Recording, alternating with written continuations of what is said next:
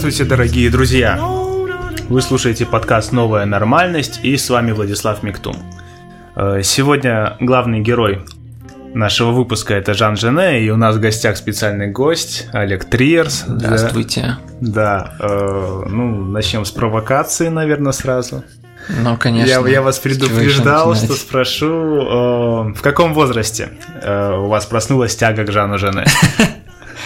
Наверное, э, как и у многих, в районе лет 14, oh. когда ты начинаешь смотреть на мир немного по-другому.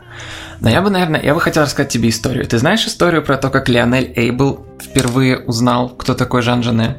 Посвяти мне, кто такой Лионель Эйбл. Это, один, это официальный переводчик Сартра на английский mm-hmm. язык. Единственный человек, которому Жан-Поль лично сказал, ты занимайся моими переводами. Сартр сам знаменито не хотел учить ни слова английского языка, ну, еще бы. Но верил, Язык империализма. Да, вообще. но верил, что Лионель сможет достаточно благородную работу сделать в этом плане. И представь себе, что ты... Э, это 47 год. Что ты а, встречаешь своего интеллектуального героя. Я не знаю, кто твой интеллектуальный герой, но, допустим, ты встречаешь его во плоти. И вокруг тебя сидят огромное количество умных людей, его собственная свита интеллектуалов, тебя окружают твои друзья-интеллектуалы и вы встречаетесь в ресторане в твоем родном городе, и ты не мог бы быть более счастлив этому факту. А, но твой интеллектуальный герой не хочет или не может почему-то с тобой говорить. Разговор просто не клеится. Разве это не самый ужасный кошмар, что ты встретишь человека, которого ты просто интеллектуально обожаешь, и ему просто будет скучно? Ну, сидеть, смотреть свою тарелку с супом, как-то все будет довольно тускло и вяло. Пресно, да. Да, да, да, да, да. Хотелось бы этого избежать. Именно. И ты начнешь просто общаться с его свитой, хотя бы. Думаешь, ну хотя бы я пообщаюсь с этими интересными людьми или развлеку их. Затрону отблеск. Да. Сияние. И тут внезапно ты упоминаешь что-то.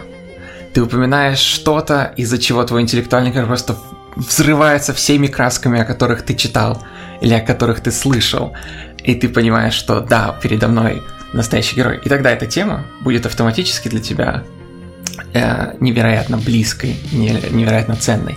И это в точности то, что произошло с Лионелем Эйблом, когда он впервые встретил Сартра.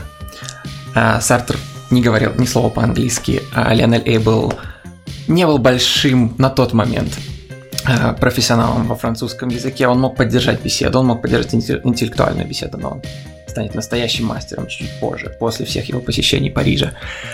И он общался с окружающими Сартра людьми, пока сам Сартр ел суп. И это ранило Лионеля безмерно, потому что экзистенциальная философия его интересовала а, на, на наивысшем уровне. И он мечтал пообщаться с основателем.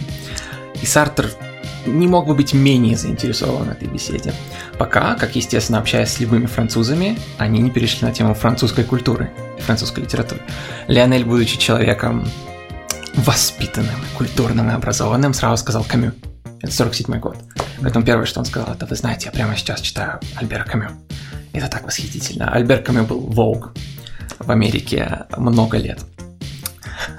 И тут Сартр оживает. И Сартр говорит, Камю? Камю хороший писатель, но во Франции есть множество хороших писателей. Во Франции некуда девать хороших писателей. Во Франции сегодня есть только один гений. И они, естественно, спросили, а кто этот гений? Потому что они все сходят с ума по Камю, они так вот, это, это вершина, что можно делать. И он говорит, во Франции есть только один гений, и это Жан Жане. Его зовут Жан Жене. Никто из интеллектуалов не слышал о Жане Жене. И даже французы, сейчас, сидящие вокруг Сартра, не знали, кто такой Жан Жене. Ну, конечно, он издавался там э, подпольно, абсолютно. Абсолютно, да, да, да. И вот с тех пор в Америку привезли так вот по одному человеку, по два человека, по три интеллектуала за раз привозили имя Жана Жене.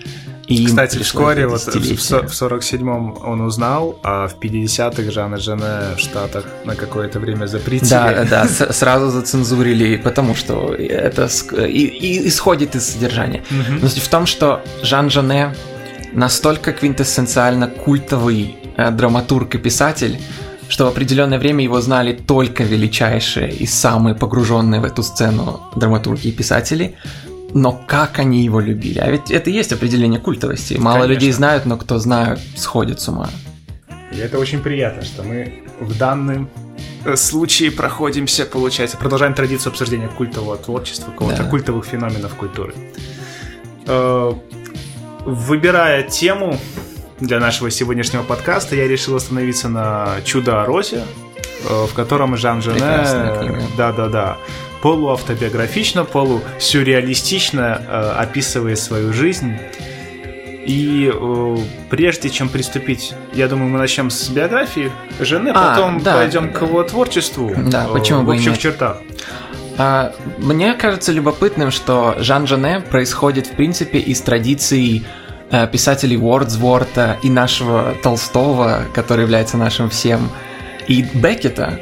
Э, Во многом потому, что эти писатели, которые так сильно, так много внимания уделяют э, внутренней, внутренней, э, внутренней стороне нашего воображения, они все были воспитаны как бы не своими родителями, или они были сиротами, или они были приюченными, или их воспитывали тетки, дяди или незнакомые люди. И Жан Жене, как э, э, апогей именно такого рода писателей, его родители, э, его мать умерла, его, он был отдан в интернат, Там и по- э, неизвестно, что именно было. Э, Скажем такую, э, я сейчас озвучу общепринятую такую формулу, Мгм. что вот он родился 19 декабря 1910 года, и э, в том же году мать его просто бросила, отдала на усыновление, а отец его так и остался неизвестным. Кто-то говорит, что мать его, может быть, это был сам Жене, он любил да, да, да, мифотворчество он, он вокруг лжец, своей он лжец фигуры. во всех его книгах. Э, есть. Говорил, что его мать э, была сумасшедшей Да, на самом да, да, деле да. и отдала его первым встречным людям. Но какие-то эти первые встречные люди оказались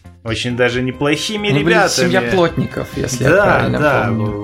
С Я строгим знаю, католическим воспитанием. Да. И э, вышло такое, что вторая мать, ка- она умерла, но Мгм. предварительно она успела его бросить тоже. Э, Сколько ему было, 10 лет, и она застала его за воровством. А. И она обозвала его вором. Да, и но- Жене писал, что вот с тех пор я начал выполнять роль, которую на меня Да, потому что воздвигли. э, как он говорит, во всяком случае, вором он на самом деле не был, его обвинили ложно Да, абсолютно. да, да, да, да. И Сартер это описывал как вот экзистенциальный выбор, что он решил стать тем, кем его хотят видеть Абсолютно другие. так. И, и это будет прослеживаться через всю его работу и в «Чудо о Розе» в частности, где, а, а, если тебе, ты же знаешь концепцию имени отца Лакана, у Жана Жене а, он повсюду ищет имя матери. Практически во всех его работах, которые можно читать, это человек глубоко требующий кому-то принадлежать. И, например, э, в «Чудо о Розе», о котором мы будем дальше говорить, не меньше ста раз употребляются имена э, его любовников и его идолов. И на протяжении всех его книг он, по сути, стоит на коленях. Да. Он э, называет их богами, он олицетворяет их с Аполлонами. Абсолютный апофеоз любого объекта его желания. Мать он находит только одну. Мать это э, сама колония МРТ для него и для всех остальных, в общем-то, заключенных. Но он туда еще не попал. Э, он э, сбегает из дома, его отдают из одной семьи в другую, и только в возрасте 15 лет, вот как бы он доигрался, э, пойман на воровстве и э, оказывается осужден. Да, но даже до этого момента э, его приемные родители рассказывали, что можно было увидеть, как он использует макияж и уходит в темноту просто на улицу посреди ночи, когда ребенку 13-14 лет. Это уже довольно показательное поведение. Немногие 13-летние мальчики решают разнообразить свой вечер таким образом. Э, Среди его приемных семей, возможно, стоит отметить э, слепого композитора Рене де Бюксиэля, э, который считается, научил его в целом стихосложению, привил ему любовь к литературе. Ну, надо же, я этого не знал. Но, в принципе, И- почему? Да. и из, э, как бы зачитывая цитату из его биографии, Мгм, вот об этом периоде, как его все бросают. Как он писал, брошенный семьей, я счел естественным усугубить это любовью мужчин, а эту любовь усугубить воровством, а воровство – преступлением или участием в них. Так я окончательно отверг мир отвергший меня. Это, это восхитительной красоты. Вся проза э, Жене э, отличается удивительной красотой. Это самое забавное. Это как читать полную противоположность э, какого-нибудь Буковски. Э, Нет, э, столько олицетворений и столько отсылок к именно э, Вергилию и греческой поэзии.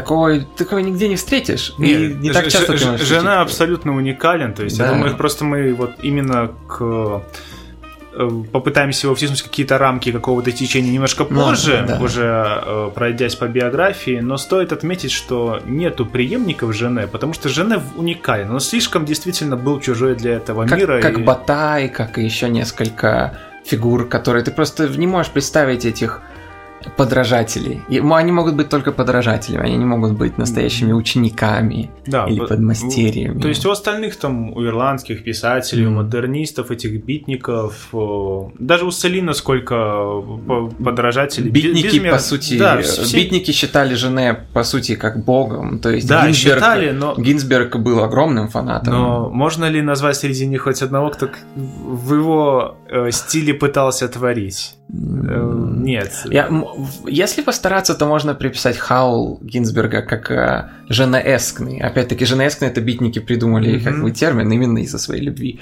Поэтому они пытались Конечно. Ну, знаешь, они взять эту атмосферу. Они, мне кажется, даже больше пытались э, пародировать его образ, внешность. Их привлекало Да. не столько его творчество, сколько его фигура, потому что он был и личностью невероятной, и там Пати Смит называли там женой в Да, юбке да, да. в детстве. Да, и э, Гинзберг же как раз говорил, что э, частная жизнь Жене настолько же знаменитая, насколько неизвестная, потому что он был очень закрытым человеком, и получается, никто по сути не знал в точности, что с ним происходит, не было никаких папарацци, но все постоянно ходили слухи, что он сейчас с акробатом из цирка э, путешествует по югу это, Франции. это, это были не слухи. Да, это, это были не слухи, но и слухов тоже хватало, что он творил и что он делал. Конечно, и он сам их распускал, безусловно, потому что, ну, э, у нас создается образ такого э, очень легкого, как бы на язык человека. М. При этом Жене сам по себе он был не такой. Он, кстати, э, после МРТ, 18 лет, он ведь ушел в иностранный легион. Да. Недолго там пробыл, э, потом понял, что проституция приносит намного больше денег и Да, да, да, удовольствия, и из этого иностранного легиона дезертировал. Да, но, кстати, это, это любопытно. Ты вообще ты знаешь историю про то, как, э, как вообще произошло первая публикация Жене? То, что он с- как, как обратился? Э, Просто он написал первую вещь в своей жизни, насколько я, по крайней мере, читал, будучи уже э, инкарцерированным, Мгм. скажем так. И его поставили, это было вре- время войны, его поставили делать эти бум- бумажные пакеты. Не такие Да, бумажные да, пакеты, да. как Мгм. сейчас, а Да, знаю. а, насто- из хорошей твердой бумаги, и он в полной кромешной Для- темноте. для армии, для да, для армии. Для военных нужд. Да. В полной кромешной темноте, Это был когда выключали 43 свет. год, то есть там было Да, да, да, актуально. именно, именно. Он сидел в темноте и куском угля, или если он мог найти карандашом карандаш, на этих жестких бумажных страницах, которые он потихоньку выкрадывал с места своей работы, писал свои мемуары. И это спасло его жизнь. Это как и прекрасный жизненный пример, что творчество таки спасает жизнь, потому что когда он вышел, э, и он начал это распространять как только мог, то есть он давал это всем прохожим и непрохожим, и он попал как то. И как то, будучи, как и мы с тобой, будучи как все люди, о чем сходит буржуазия, о том, что вот, этот человек, он не из какого-то среднего класса, он пишет э, настоящую, живую, натуралистическую прозу, потому что он живет настоящей натуралистической жизнью. И настолько это поразило, как то, что он был одним из главных чемпионов, одним из главных, э, по- э, одним из главных борцов за Жене на протяжении всей его карьеры. И когда к нему попали эти страницы, Мгм. эти грубые страницы с мемуарами, у него просто, у него просто снесло башню, он так, э, он был в шоке, потому что это было именно то, о чем он мечтал. Потому что огромное количество писателей, ты сам знаешь, пишут про жизнь на улицах, э, на которых они провели там три года или что-то в этом роде.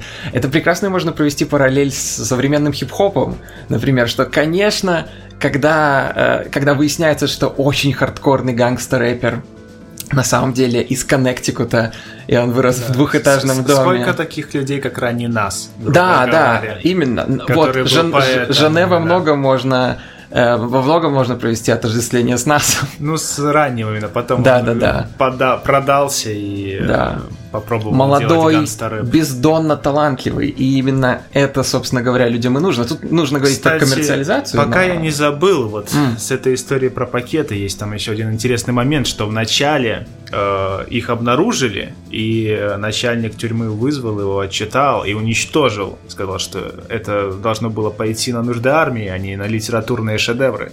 И по памяти Жене переписал Богоматерь цветов сначала заново. И, кстати, чудо о розе он творил в той же камере, но она вышла немножко позже. Да, да. И... Э, но еще до этого, mm. надо отметить, что еще до этого в 1942 году вышел сборник его стихов, который он сделал наспор. Он попал э, в, в тюрьму, и э, там заключенные творили какую-то бездарную, знаешь, писанину такую для, там, для своих жен ну, и да. прочее. Он сказал, что ребята, я могу сделать лучше с закрытыми глазами. И он сделал, он посвятил э, Морису э, Пилоражу, осужденному на смерть, поэму. Да. Э, в том-то и дело, это как идеальный пример поэта улиц, потому что он действительно был поэтом улиц. Тут нет никакого притворства. Наверное, поэтому сейчас можно все еще найти людей, а, практически одержимых его творчеством. Просто этот уровень искренности, который сейчас почти невозможно встретить. Если люди сейчас пишут об улицах, это все равно будет звучать немного фальшиво, потому что за редким исключением 90% людей в Европе не могут знать, что такое жизнь э, Жигала, Э, под Парижем, который ворует яблоки, чтобы ему было что есть и все такое прочее. Э, и тогда это было тоже редко, но как бы тогда это все равно был целый социальный класс, который, о котором требовалось вести дискуссию. Да, который ворует жены... оригиналы Пруста. Да, да, да. это волшебно просто это его романтизация собственного прошлого, абсолютно ужасного, проведенного на дне. Да. Она прослеживается во всем, то есть он описывал свои годы в метре, в этой колонии, как э, два с половиной года проведенных в аду, да. в котором он был удивительно счастлив, да. парадоксальным образом. Да, это, это, кстати, на самом деле э, забавно, потому что, как ты и сказал, и в книгах своих он наделяет этими женственными чертами колонии. Он в «Чуде о розе» он как бы так открыто и пишет, что э, колония обладала для меня да, всеми, и... всеми э, чертами матери, которые у него не было, которые его лишили. И это отражает его психологию настоль, настолько четко, потому что немногие языка, я думаю, способны облечь в слова то, что они ощущают к своей колонии, в которой они провели большую часть своей жизни, и еще меньшее количество языка э, смогли бы назвать ее своей матерью. Хотя, безусловно, учитывая, как сильно любого рода э, тюрьма... Достоевский вли... Да, да, да, именно, именно.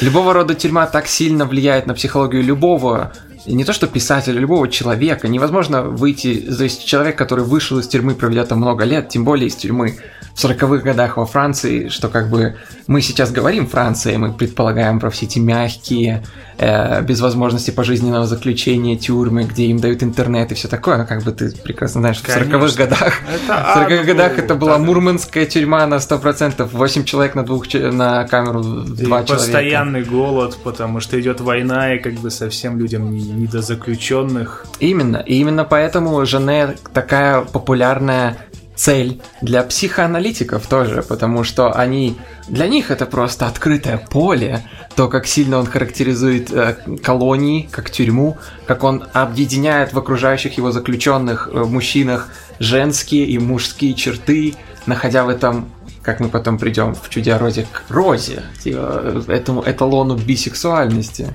Ну вот я не знаю, я не согласен насчет бисексуальности, Почему? потому что о, жена, понимаешь, он как Уильям Берроуз, он не общался с женщинами, они были ему неинтересны. Как Бероуз вообще прекрасно говорил, он как бы не стеснялся, что зачем вообще женщины нужны? Давайте будем эко делать э, и все, и э, построим э, снова греческий рай.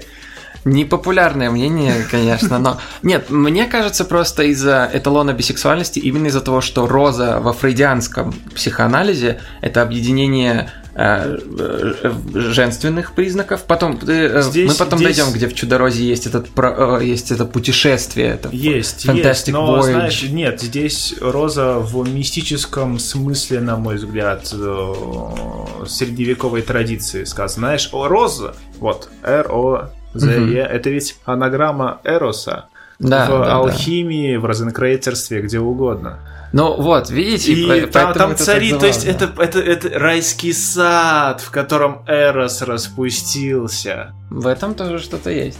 Но это, это, это смотря через какой объектив смотреть. Жене один из тех писателей, где э, он дает возможность, он дает пространство для всех этих интерпретаций. Поэтому он такой удивительный. Когда, если кто-то слушающий будет читать Жене, или ты начнешь дочитывать оставшиеся, то, в принципе, они все написаны в очень свободной форме, и можно любой абзац интерпретировать через 8 разных объективов. Конечно. И даже величайшие, например, я огромный фанат Камю, но Камю через 8 разных объективов довольно сложно прочитать. У него довольно дидактический метод то есть э, все достаточно понятно. Не, ну Камю и... в теории можно вообще каждый его читает по-своему, потому что да. любая степень, все дела.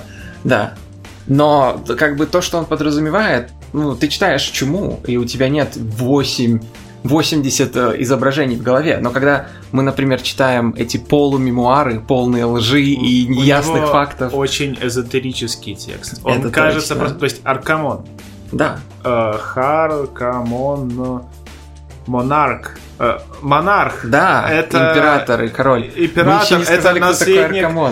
А, это... Э, хорошо, вот, мы обсуждаем уже «Чудо о розе». Да. От этого никуда не деться. Оно, кстати, очень интересно было напечатано. Уже издавался полуподпольно, вот эти вот первые сборники стихов.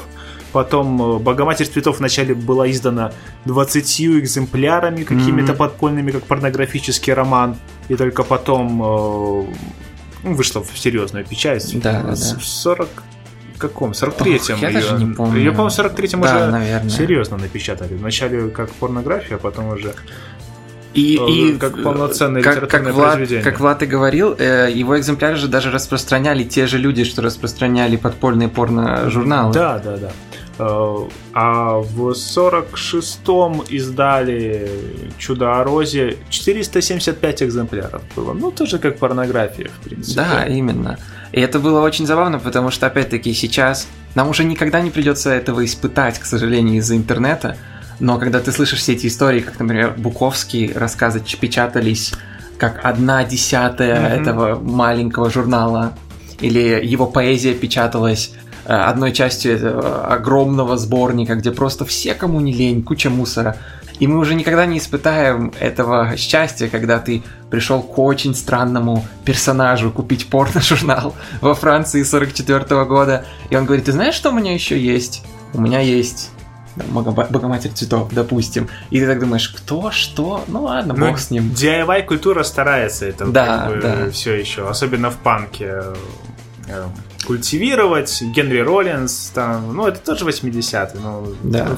по такой же Ген- схеме. Генри Роллинс, боже, ты да. такое имя, он сейчас э, полная голова с, с серебристых волос и все такое. На него приятно смотреть. Ну и его роза тоже, проза тоже, в принципе, оговорка по Фрейду.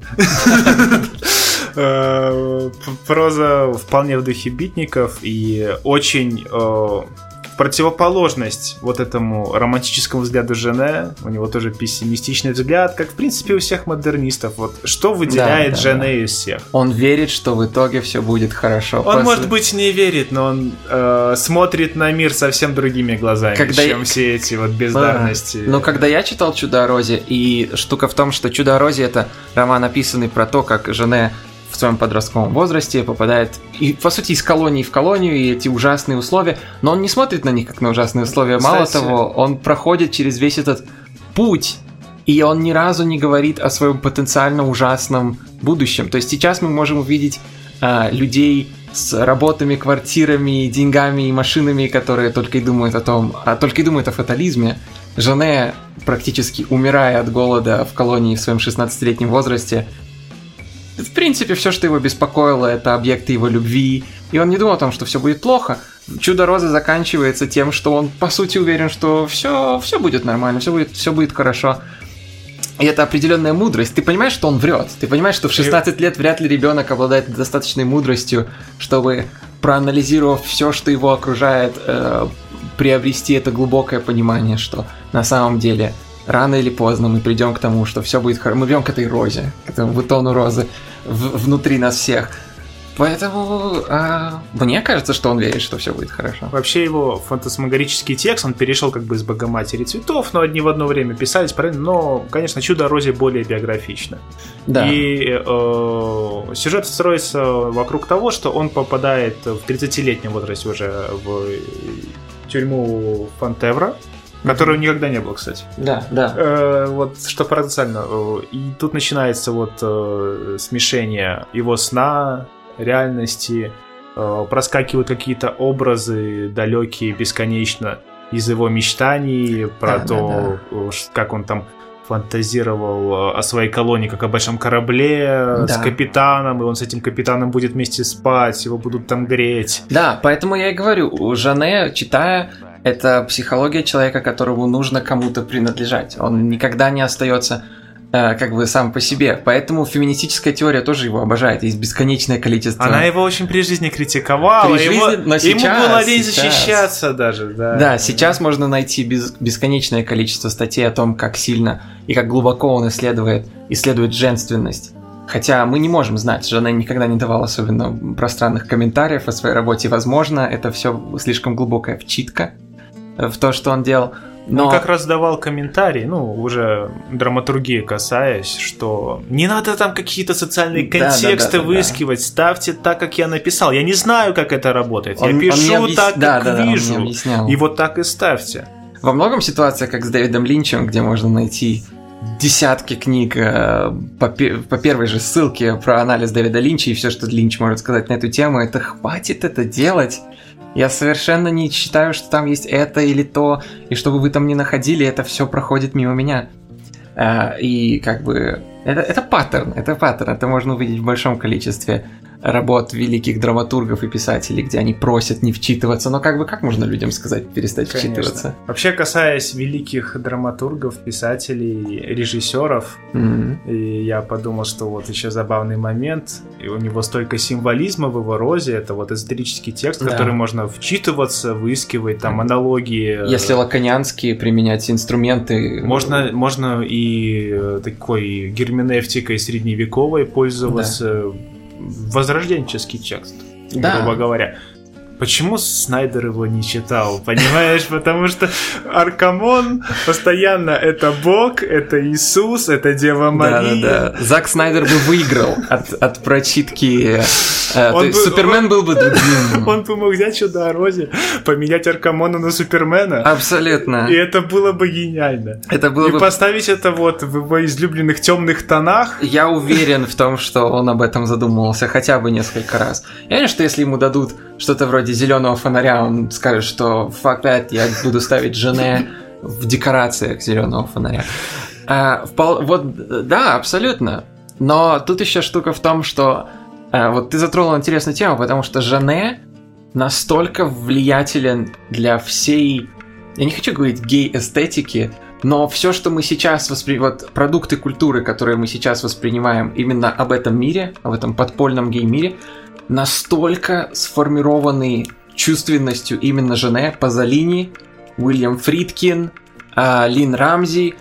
По сути, можно ткнуть в любой фильм, который затрагивает тему э, подполья, э, почти любого рода подполья, и можно найти эти отклики. Особенно у Фридкина есть этот фильм «Cruising» с юным Аль Пачино про то, как офицер пытается э, э, внедриться в, БДС, в гей-БДСМ-клуб. Ты смотрел этот фильм? Мгм.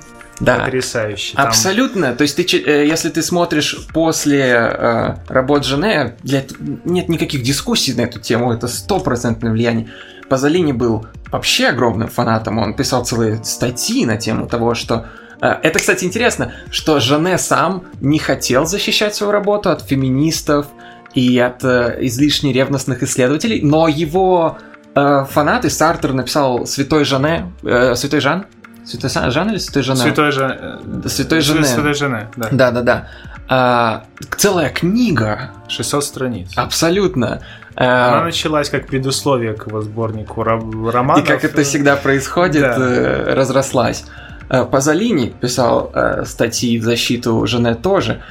И вот, и опять-таки, возвращаясь к теме культовости, по-настоящему культовому писателю не нужно никуда выходить. Его, его фанаты настолько влиятельны, что они, они по сути, разбирались со всей, со всей его оппозицией во многом как Э, Хаксли боролся за идеи Дарвина, а сам Дарвин был не фанатом этих ну, дебатов. Жене один раз в биографии там промолвился, э, уже отойдя от писательского мастерства, он где-то вот 40-е годы это его писательский пик. Да.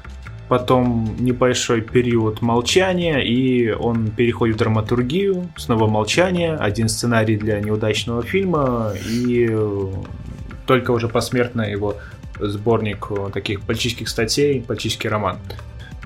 Жена э, говорил как-то в отношении к своим фанатам, что угу. уже в позднем периоде, что ему противно, что в нем вычитывают вот только это внешнее, вот э, что-то запретное, сексуальность, и никто не понимает, о чем он в принципе писал. Это, кстати, да, это интересно, потому что читая Жанне, многие могли бы подумать, что он читает, чтобы эпатировать. Уж извини меня такая слова. Не, это но ему... тоже, конечно. Но... То есть в, даже в этом заявлении элемент эпатажа постоянно. Кстати, вот я еще вспомнил, я хотел сказать про то, что он себя не защищал, потому что зачем он любил быть аутсайдером. Да, да, да. Это был смысл его жизни, он всегда Ввязываться будет против. в споры было бы про... против... противоречило бы Зачем? Вы говорите, что я так думаю, потому что я так думаю на самом деле, я вас ненавижу. Да, именно. Но мне кажется, что, по крайней мере, насколько я читал, что ему, в принципе, не так важен этот... Э, не так важно это негодование, этот опробриум общества. У меня, ну, по крайней мере, до того, как мы переходим на черных и балкон, например, э, он пишет настолько глубоко личные вещи, что я не думаю, что он пишет это, чтобы вызвать э, э, определенное порицание со стороны общества. Он звучит как человек, который искренне, которому искренне требуется создавать эти творческие, э, творческие объекты. Вот, например, э, Ролан Барт в своем эссе «Азиада», там, где он пишет про Лоти, Э, и он интересуется, Барт. Угу. Кто будет в 20 веке этим интеллектуалом, который предаст Запад? Потому что Пьер Лотти знаменито э, великий писатель, полностью забил на западную культуру и литературу, стал огромным фанатом Оттоманской империи и их культуры и литературы и писал пространные трактаты и книги в защиту именно Оттоманской империи. Тогда все считали его предателем. Забавно, что в 1971 году, когда Барт написал это эссе, он не знал тогда еще, что этот Лоти, этот аналог этого полного сил итальянского капитана, будет старше, чем сам Барт на много лет. Mm-hmm. Э, уже пожилым старичком в шарфе, который будет заключать договоры с Ясером Арафатом о том, что э, о, о дружбе и о том, что он будет э, писать жена, статьи. Жена тоже к Арафату в гости ездила. Да, да, да. Они там все тусили, классные были ребята. Э, говоря об его эпатаже, знаешь, очень показателен его ответ на вопрос, когда вот он уже увлекся политикой, его спросили, а вот какая революция должна быть, чтобы мир вам понравился? И он ответил, что, знаете, я бы предпочел, чтобы мир не менялся, и я мог, мог быть против него по-прежнему. Очень, да, э, это же, по сути, это и есть его дух, он был за либерацию всех форм.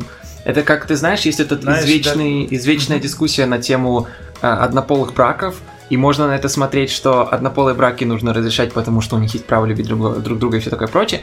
Но от самого Жене скорее можно было бы услышать аргумент, что их нужно разрешить, потому что почему вообще в это должны вмешиваться э, какие бы то ни было внешние силы.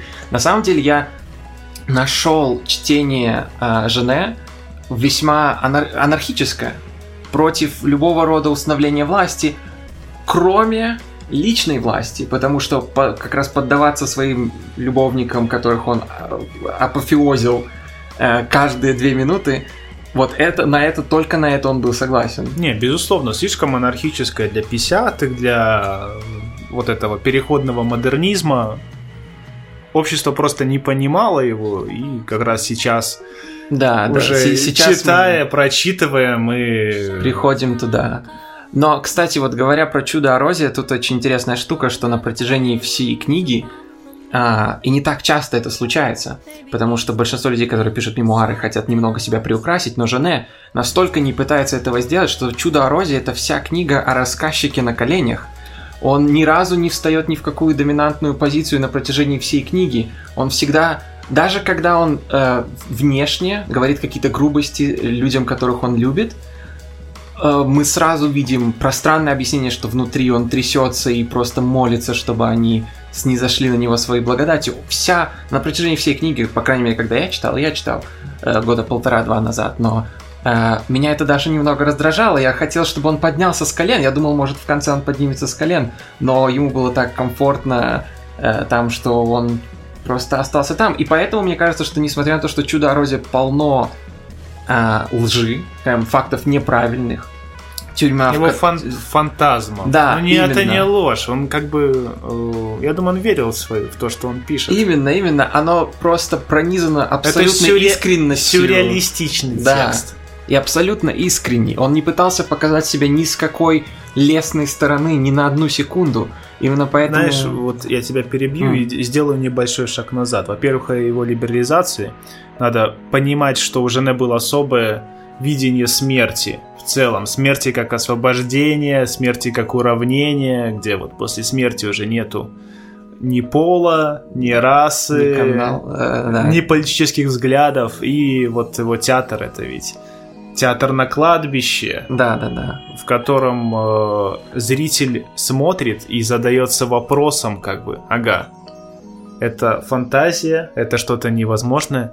Но, возможно, за этим кроется какая-то реальность. То есть... Именно, мы... Жанне, Жанне хочет, чтобы мы пошли немного глубже.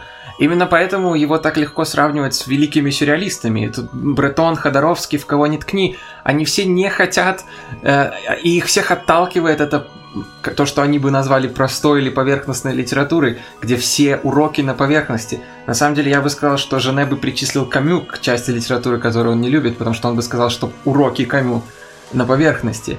Жанне, как и все великие сюрреалисты, не хочет, чтобы вы просто прочитали и подумали, что это история про геев, бомжей или э, заключенных. Э, он хочет, чтобы мы копали немного дальше. Например, в «Богоматери цветов» э, в, практически признана магнум опуса Жанне.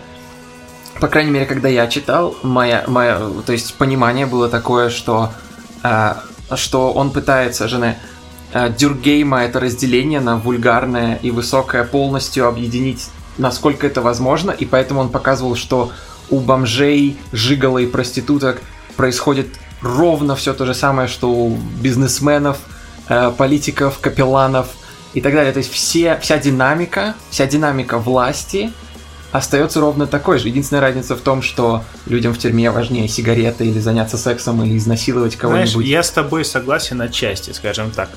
Э, как я вижу поэтику Жене, э, он, как человек, который провел лучшие годы своей жизни в заключении, он понимал, что это его лучшие годы, и он видел их как лучшие годы. То есть все, что он воспринимал, так условно говоря, романтизировал, он описывал как есть, потому что мы привыкли видеть э, как главное в человеке какие-то там положительные, вот закавычено положительные качества, вот его добродетельность и прочее. Нет, Жене понимал, что человек не об этом. Человек — это предательство, человек — это ненависть. И это прекрасно, потому что человек прекрасен. Он не закрывал глаза, не делал какой-то смущенный вид при виде того, что кто-то будет убивать другого человека он поэтизировал это, потому что это часть человеческой культуры, и это как бы часть его жизни. А, ну, в принципе, да. В принципе, да. Так, теперь про чудо роз, розы. Слушай, э, mm. вот еще, вот ты сказал, в 14 лет. То есть я смотрел там, условно говоря, Человека-паука, а ты смотрел песнь любви э, в этот Ну, я, я любил Человека-паука тоже. Поэтому тут такая ситуация, что ты, ты можешь совмещать, никто не Да. мешает тебе К делать. сож- это. К сожалению, уже вот его режиссер, у него было много заготовок режиссерских, и я Да. думаю, что из него получился прекрасный совершенно режиссер, но снял он только один фильм. Это не мой черно-белый фильм «Песнь любви», который вот то, о чем мы говорим, что «Чудо о розе», это вот чистый фантазм про заключенных э, и э, вертухая, такого охранника, А, которые классно проводят время в тюрьме. Песня любви это, это, это, да, это сложно. Это сложно смотреть и сложно переваривать. Мне кажется, на самом деле, что из него вышел лучше театральный э, режиссер. Именно из-за возможностей, которые сцена театральная предоставляет в плане мизансцены. Вот, знаешь, несмотря на весь свой либерализм в плане театра, он был диктатором Да. жестким, поэтому театральный режиссер из него бы не вышел. Он требовал невозможно. Он говорил, ну как это вы не можете ходить на 30-сантиметровых вот этих э, ватфорах? Да. Берете и ходите, в чем проблема? Я все написал, вот делайте вот это, делайте Да, да, то. да. Он был одним из тех режиссеров, бы, которые пишут определенный вес, Это- и они будут требовать, что если актер не В ширмах у него то зачем? 97 персонажей. Да. Ну, там их играет меньшее количество актеров, некоторые актеры по 8 ролей, но Да, все равно. Нам еще нужно поговорить про э, женский голос в работах жены, потому что э, Элен Сиксу в своей семинарной, семинальной работе э, «Улыбка Медузы» сказала, что Жене один из очень немногих писателей 20 века, который может действительно передавать женственность и женский голос. Интересным тут является то, что то, что Владик сказал раньше, это правда. Жене почти не интересовался в женщинах совершенно. И один из немногих, одна из немногих его работ, в которой эксклюзивно женский каст, и это служанки, написана была из расчета. э, Вот э, ты говорил раньше, что ему было все равно, но на, в самой в самой-то работе служанки было указано, что он хотел, чтобы актеры были все равно мужчинами, что просто в платьях. И поэтому, когда, например, не так давно, года три назад, в Сиднейском, кажется, национальном театре сделали постановку служанок, мы их всех играли, Кейт Бланшет и кто-то еще, и они все были женщинами, поднялся небольшой небольшая, ну, как бы фанатов жены, в принципе, немного, а те, кто решили оскорбиться, еще меньше, но они стали писать очень гневные письма насчет того, что это придает видение его. И это на самом деле любопытно, потому что, э, как ты и сказал, при жизни жены э, те- теоретики феминизма совершенно его не любили и не переносили. Они считали, что он часть проблемы. Сейчас можно загуглить за 3 секунды и найти, по сути, воспевание того, как он презентует э, психологию вне, вне приверженности какому-то конкретному гендеру. И- Но это, видишь, это современные интерпретации прочтения, потому что если мы читаем непосредственно жене, когда он касается темы женщин, это всегда предательство какое-то, которое Да. по отношению к нему совершается. А, этот парень красивый, конечно, но если бы стоял выбор передо мной женщины, он бы выбрал женщину, так что Да, да, да. такому человеку нельзя доверять. Он воспринимает это как что-то очень плохое. И «Чудо о розе», если ты его читаешь, можно определенным образом его читать. И когда, например, я его читал, у меня было ощущение, что «Чудо о розе» — это вот о, о всех этих страданиях в пределах э, тюрьмы и колоний. Это было во многом о поиске э, какой-то женственной энергии, потому что постоянно на протяжении всей его книги, на протяжении многих других его книг, происходит самая настоящая чисто литературная, тех, литературной техники борьба. Один абзац будет вычурно мужественным, с большим количеством грубостей и э, точкой зрения бессомненно мужской, и следующий же абзац будет э, рассказывать про цветы и насколько он видит э, именно женственные черты в окружающих его заключенных. И поэтому это интересная дихотомия. Это буквально абзац за абзацем, потому что форматирование в книге же как бы намекает. Ты должен читать это все. По сути, если бы это было параграфами, можно было бы буквально делать ссылки на параграфы и, составить из параграфов его описывающих жесткость и мужественность совершенно другое произведение. Произведение, полностью крутящееся вокруг Да, насилия и уродливых черт. Тут можно перейти, в общем-то, к форме о, поэтической. Если мы вот представляем путешествие на край ночи Селина, условное, как о, какой-нибудь экспрессионизм, или даже конструктивизм, как вообще-то, ну, вся вот поздняя модернистская проза, которая конструкт Я искусственный, бы сказал, конструктивизм. то Жене это как бы тоже модернизм, но это ранее, это импрессионизм, да. э, который, изнутри, изнутри. в котором намного больше и глубже э, романтических черт. А, абсолютно. Потому что он никогда не уходит, как бы этот осадок вот предыдущего в культуре, он всегда остается где-нибудь на дне. Э, сама идея конструктивизма ром- романтична по своей сути уже. И от этого никуда не избавиться. Сколько бы они там про рационализацию там, или напротив там иррационализацию не говорили. Ну, Жене творит в духе древних мастеров, и как бы насколько бы не нравилось э, содержание, все про форму, любой, кто его читал, говорил, что да, это высокая литература.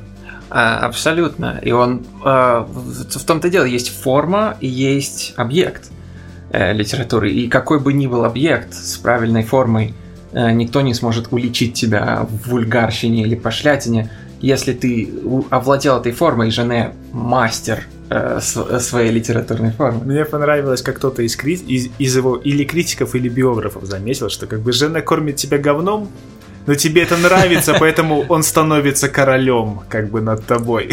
А в этом, да, в этом что-то есть.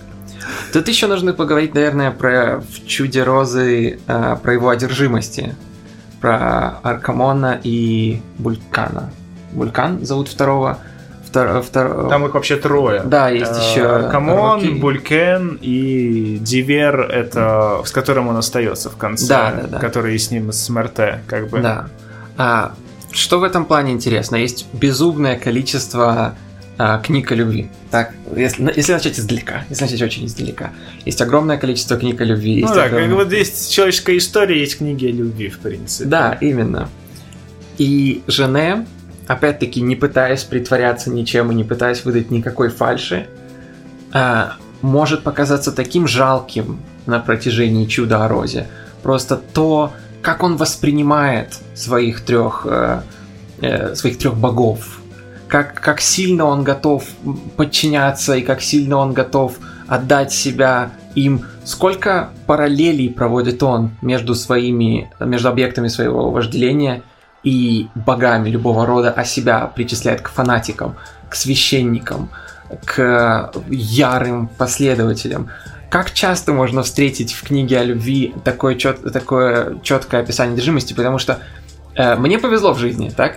Я не сталкивался с такой ситуацией, где я был настолько одержим кем-то, что я бы хотел э, осуществить апофеоз этого Понимаешь, человека. это, но, это, это но... тоже средневековая традиция, это ведь э, житие святых. Э, это вот э, византийская литература, которая тоже, превратившись в отдельный жанр, стала своего рода фанфиком по Библии да. и строилась вокруг вот этой любви, часто фактически вот плоской любви к героям библейским. Да, именно. И э, э, хотя я и пожалел теперь, что не перечитал перед нашим подкастом, но я все равно открыл онлайн э, книгу, и мне стало интересно, я нажал на Ctrl-F, и я решил посмотреть, сколько раз Аркамон и сколько раз Булькан упоминались в произведении, и Булькан упоминался в книге, которой на этом сайте, по крайней мере, 156 страниц. А Булькан упоминался 136 раз, и Аркаон упоминался 98 раз. Это, по сути, это чистота, с которой в фильме «300 спартанцев» упоминается слово «Спарта». Это безумно. То есть, по сути, э, у это... тебя такое сильное ощущение человека, который реально вот в этой стадии одержимости человеком, что ты читаешь... У меня просто бывают иногда знакомые, которые влюбляются, теряют голову. И ты думаешь, почему мы стоим, выбираем йогурты, а он мне рассказывает про то, что вот у этой девушки, а она мне что-то про папу своего ничего не рассказывает. Ты просто думаешь, что с тобой? Жене, он позволяет тебе настолько войти в, в, эти, в эти туфли одержимого человека, ты сам становишься как Жене. Когда два-три абзаца ты не встречаешь имени Аркамона, ты начинаешь переживать. Так почему почему я читаю, и Аркамон все еще не появляется, потом наконец-то Аркамон возвращается, и это даже как камень с души, да, он все еще. Да, там, это вообще еще... выстраивается как интрига, потому что образ Розы и чудо это, это все об Аркамоне, это о том, как внутри него расцветает прекрасный Надо рассказать, цветок. кто это вообще такой, потому что это необычный объект для влюбленности. Да, Многие бы влюбились да, в Аркамона. Это э, персонаж, э, который убил э, в детстве маленькую девочку, десятилетнюю. И убил ее из страха перед женщинами, потому что он захотел быть близок к женщинами, но они его пугали. И даже эта маленькая девочка, которая он думал будет для него достаточно невинна, э, своими прикосновениями ввергла его вот в этот трепет какой-то священный. И уже оказавшись внутри, в тюрьме, э, в колонии в начале, потому что они идут из МРТ еще все вместе, как друзьяшки, он оказывается мертв внутри, потому что он уже видел смерть, он ее причинял. Аркамон э, доживает как бы жизнь уже в этом состоянии пост смерти, которое вот для Жене означает освобождение полное. Да, и поэтому интересно, Жене признается совершенно открыто, что если бы Аркамон не был в кандалах и не был в тюрьме, он бы не был окружен э, тако, таким же обожанием. Дело в том, что на протяжении всей книги Жене описывает Аркамона как источника наибольшего света, божественного света, потому что Аркамона приговорили он... к смертной казни из-за убийства как, как, охранника. Как Люцифер светоносный, который в центре дантовского ада закован. Да, да, да. Жене очень любит описывать, что всегда можно понять, где находится Аркамон, потому что в воображении Жене э, главный источник света. Нужно просто идти на свет. Буквально нужно идти на свет, и ты придешь к Аркамону. И опять-таки, это необычный объект вожделения. А человек, который убил маленькую девочку и потом охранника в колонии, куда его посадили за убийство этой девочки для того, чтобы покончить со своей жизнью. Это очень необычно. Немногие бы нашли этого человека привлекательным, но э, одержимость Жанне совершенно волшебна из-за этого освобождения, потому что смерть для Аркамона, по сути, уже наступила. Интересным в этом плане является то, что на протяжении как бы книги для Жанне э, Аркамон божество и перешел уже эту, трансцендировал эту преграду. Самому же Аркамону для этого нужно совершить некоторое путешествие. Это последняя часть книги со сном. Да, сном Аркамона. а он его сопровождает в нем. Да, да. Как Вергилий. Именно. Всеми своими внутренними силами, и он очень устает, потому что ему приходится помогать ангелу. И вообще, у него есть еще образ прекрасный. Он говорил, что вначале я хотел назвать свою книгу «Песнь об ангелах», потому что есть какой-то э, миф древний, что женщины э, спали с ангелами, у них родились ангельские дети, которые познали убийство, воровство и стали исчадиями ада, и ад наступил на земле, и увидел Бог, что это плохо, как бы очистил ее, создал заново. Да. И эм, интересным, для меня самой интересной частью, э, естественно, читавшись Лакан, э, для меня самой интересной частью является, естественно, сон, ближе к самому концу книги, вы простите меня за спойлеры, просто как бы они не там имеют не, Там не про значения. это, там про да. настроение. Вот, да. Если вы хотите сюжет, почитайте драматургию Жене. Не надо читать вот в таком случае просто, потому что она сюрреалистична, она про язык. Она, да, о языке, об опыте. Об опыте. И кстати, про язык у меня есть хорошая заметка, угу. что как его язык родился, он очень прекрасно это описывал что попав в суд, он э, столкнулся с канцеляритом вот этим юридическим, и как бы ты читаешь и ничего не понимаешь. Да, это это, это, это подавляет язык. себя. Да. Э, и э, он создан специально, чтобы человек, оказавшийся осужденным, не понимал, за что он осужден. А во многом это про это пишут. Да, Карл да. Шмидт писал про барьер юридического языка. И Жене выслушивал приговор и думал, ну твою мать, я не понимаю, что ты несешь, но я напишу книгу, из которой ты ни черта не поймешь. Да, да, В отместку. Это, кстати, это очень популярная тема. Э, Карл Шмидт, например, которого я, естественно, не поддерживаю ни в какие ворота. Как это ты не поддерживаешь? Я не знаю, он был, он был э, не раскаявшимся нацистом до конца своих дней. Я не знаю, насколько можно его поддерживать. Он, он был очень противоречивой фигурой, как бы я, я, ну как его можно ну, он заложил концепт европейского права и создал концепцию политического и общего врага и так далее. Очень О, интересно. Знаешь, у него, как у Хайдегера, был, мне кажется, свой какое-то понимание Ну вот, если нацизма. бы он просто, если бы он просто не был частью Насдапа, я бы, пожалуй, с, больше, с большей радостью э, к нему относился. А так я просто читая его выступление, думаю, what a piece of shit. Но суть не в этом, а в том, что даже он писал об этом барьере, что законодатели пишут законы и указы и прочее определенным языком, чтобы оградить его от, э, оградить законодательство от обычного человека, чтобы, не дай бог, кто-то вроде Жене понимал, как использовать э, зак- систему законов так в свою выгоду. Это должны делать только очень особенные люди, люди, которые этому учились много лет. А, и да, по сути, литература Мне просто такого кажется, языка... что Шмидт вот как раз вот в таком контексте, он очень странный э, либералист, но знаешь... Э, в любом случае, возвращаясь к Жене и его одержимостям, а, только Аркамона, этого убийцу дважды, он видит как настоящего бога и как настоящий, настоящий колодец света. Э, Чудо розы во многом название происходит э, из двух сцен с Аркамоном. Одна из них это когда Аркамон идет в кандалах, и внезапно его цепи превращаются в лозы, лозы цветов. И э, наш рассказчик, будучи влюбленным мальчишкой, подбегает и срезает один из цветков, э, не, не в состоянии удержаться. И что потом мы видим, Аркамон сидит в своей одиночной камере, и куда бы Жене ни шел, он приходит к камере Артамона.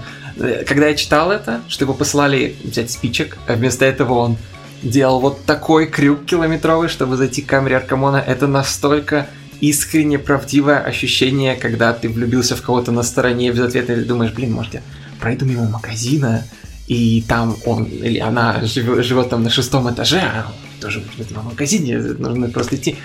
А, удивительно. То есть, ну, опять-таки, это часть искренности. Немногие готовы описать себя в, в таком свете. Не приукрасить и не приухудшить. Но про транс, э, трансцендентность Аркамона. Забавно, что для Жене Аркамон уже там. У Аркамона уже произошел весь его апофеоз. Он уже э, стал, вошел в этот статус. Иначе бы он не производил весь этот свет. Самому Аркамону, чтобы преодолеть этот барьер и быть готовым к своей смерти, нужен, нужна, опри, нужно определенное путешествие. Как фантастическое путешествие Жюля Верна есть, нач, есть часть. Если ты, ты же читал в поисках утраченного времени? Нет. Но просто там в первой книге э, на пути к Сванна есть часть, когда Сван, у Сванна происходит точно такая же сюрреалистическая мечта или сюрреалистический сон.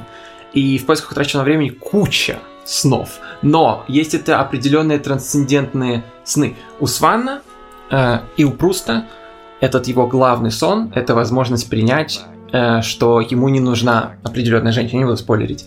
Но это э, путь к тому, чтобы признать, что ему не нужна определенная женщина. Это тоже путь. Он идет через знакомые места, и он должен прийти к тому, что мне нужно вырасти немного дальше. Ведь это модернизм, там и Улис там тоже самое. Да, да, конечно, да. Это... И, и тут происходит... на волшебная гора, в принципе. Абсолютно. Да. И тут происходит во многом то же самое. В Аркамона забираются и извини, а, да, суть... вот то, что в первую очередь приходит в ум, на ум, это путешествие на край ночи, это, вот, это один и тот же путешествие, в принципе, край человечности, но о, Селин пессимист, а Жанна романтик. Да, да, да. А, если постараться, можно даже Генри Миллера было бы сюда приплести. А почему нет? Да. Они, они вот все друзья такие. Да, из друзья. В, какой, в какой-то степени ровесь. Ну, там разбежка. Ну, как бы. Ну да, ну, как бы с Миллером, да, больше, ну, 20 лет, ну, тем не менее. Так вот. Э, абсолютно полная фрейдианской символики сцена состоит в том, что внутрь Аркамона забираются судья, адвокат, э, палач и капеллан. Ну и, соответственно, рассказчик. И они проходят через все стадии фрейдианского воспринятия матери, потому что Фройд писал о том, что единственный способ преодолеть комплекс о матери – это убить мать и стать матерью. И они проходят через все круги, которые он сам описывал в своей работе.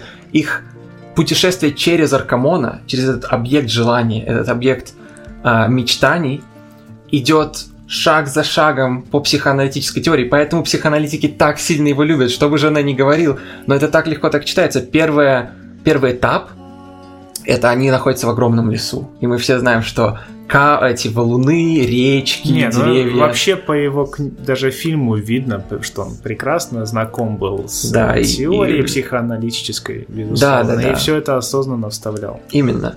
На первой стадии они путешествуют через определенные, а, через горы, по сути, через горы и леса, И это все во фрейдианской символике, это все э, части женского.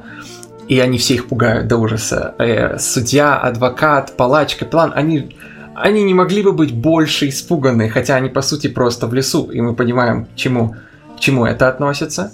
Вторая стадия это зеркала. То есть зеркальная стадия Лакана, о которой он так много писал, они идут через огромный коридор зеркал. И там не одно зеркало, потому что для жены и для психоаналитиков одно зеркало – это ограничивающее, э, ограничивающая рамка. Два зеркала с двух сторон от тебя, она создает бесконечное количество изображений. Они были огромными фанатами и он этого. драматургию свою выстраивал через Именно, театр зеркал. Через... Конечно. Он был большим фанатом. И, наконец, они приходят, находят розу, бутон да, розы, да. который является одновременно сердцем Артамона, сердцем маскулинно-фемининности. Э, и учитывая, что... Поэтому я, поэтому я и думаю, что роза это как соприкосновение э, для жены мужского и женского, потому что сначала они идут через вычурно женскую стадию, потом они проходят через зеркальную, где ты наконец можешь увидеть себя, воспринять себя, как у Лакана. И потом они приходят к бутону розы. Но роза для меня не, не считается как средневек... ну, символ средневековья и эроса. Для меня он читается именно как смесь и апогей э, бисексуализма, потому что тут есть цветок, и там есть шипы, и это как соприкосновение э, маскулинного и фемининного. Но это, это может быть просто мне так кажется. Ну, это да, это можно по-разному прочитать, потому что и роз... Вообще, знаешь, прекрасно Жене сказал в одном из интервью с Артро, что ему не нравится роза, но ему нравится слово роза. ну да. Это, это ладно, это интересно, это тонко, интересный свет. Да, так что имел ли он в виду Эрос или все-таки имел ли он в виду э, непосредственно воплощение какой-то вот этой женственности, феминности роза с шипами, как против, как э, слияние вот мужского вот и Девы я, Марии. Да, это так. Черт его знает. Это Но... уже на, на... Да, я да, думаю, да. специально оставил тут многоточие такое условное, да, да, чтобы да. читатель Но сам понял. Суть этого сна в его трансцендентальной природе. После того, как он заканчивается, э, даже если мы, как зрители и читатели, вообще не понимаем, что происходит, мы знаем, что только что было, был совершен определенный переход – и уже ничего не будет таким, как было раньше, и так и есть. Аркамон принимает свою судьбу, и проза становится куда более спокойной, там куда меньше становится цветочной, там как бы и осталось-то всего две страницы, mm-hmm. но она резко становится спокойнее, резкая уверенность в себе, поэтому Блин, если нужно писать книгу,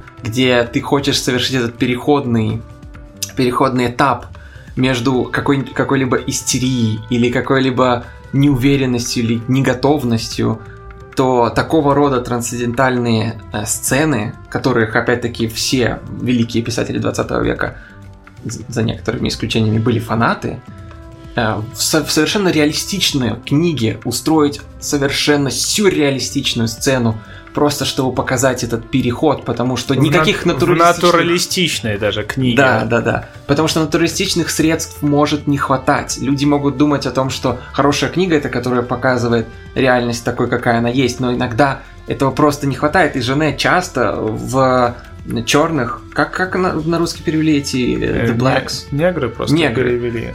В пьесе Жене негры, негры, вся пьеса натуралистическая, но потом в один момент – чтобы осознать себя как африканцы, персонажам приходится забраться внутрь королевы Африки.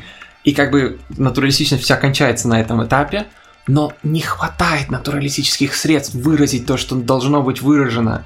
И тогда он прибегает к сюрреализму. Поэтому люди читают и думают, что он пишет какую-то странную хрень, но на самом деле он просто обращается к инструментам, единственным инструментам, которых хватит чтобы достигнуть да, нужных тут, ему целей. Тут можно обратиться к цитате, к цитате из предварительных заметок к Карелю Фасбендера, который экранизировал этот роман. Mm-hmm. И вот он отмечал, что «я не могу представить себе мир Жана Жене, а по неволе, соответственно, изображение этого мира в аутентичных местах действия, поскольку всякое событие, которое совершается в этом мире, всякий жест, всякий взгляд всегда означает иное, всегда существенно большее, в основном священное, Поэтому они вместе с художником создали сюрреалистичные декорации. Все, спасибо большое. Тут еще можно много говорить о жене, но у нас заканчивается время, и э, я предлагаю закончить цитатой, ну, не цитатой такой, строчкой, которая жена не принадлежит, но мне кажется, могла бы ему принадлежать очень в его духе, что вот любовь побеждает все, даже жизнь. Любовь побеждает все. Даже жизнь. Даже жизнь. Вот. Совершенно все, блестяще. Спасибо. Я надеюсь, ты к нам еще присоединишься как-нибудь. Легко. Э, спасибо, если вы это все прослушали. Ребята, не стесняйтесь оставлять комментарии, потому что мы получили много фидбэка в личные сообщения, но мы будем рады, если остальные увидят то, что вы э, нам говорите, и смогут вступить с вами в диалог. Все, до новых встреч. Пока.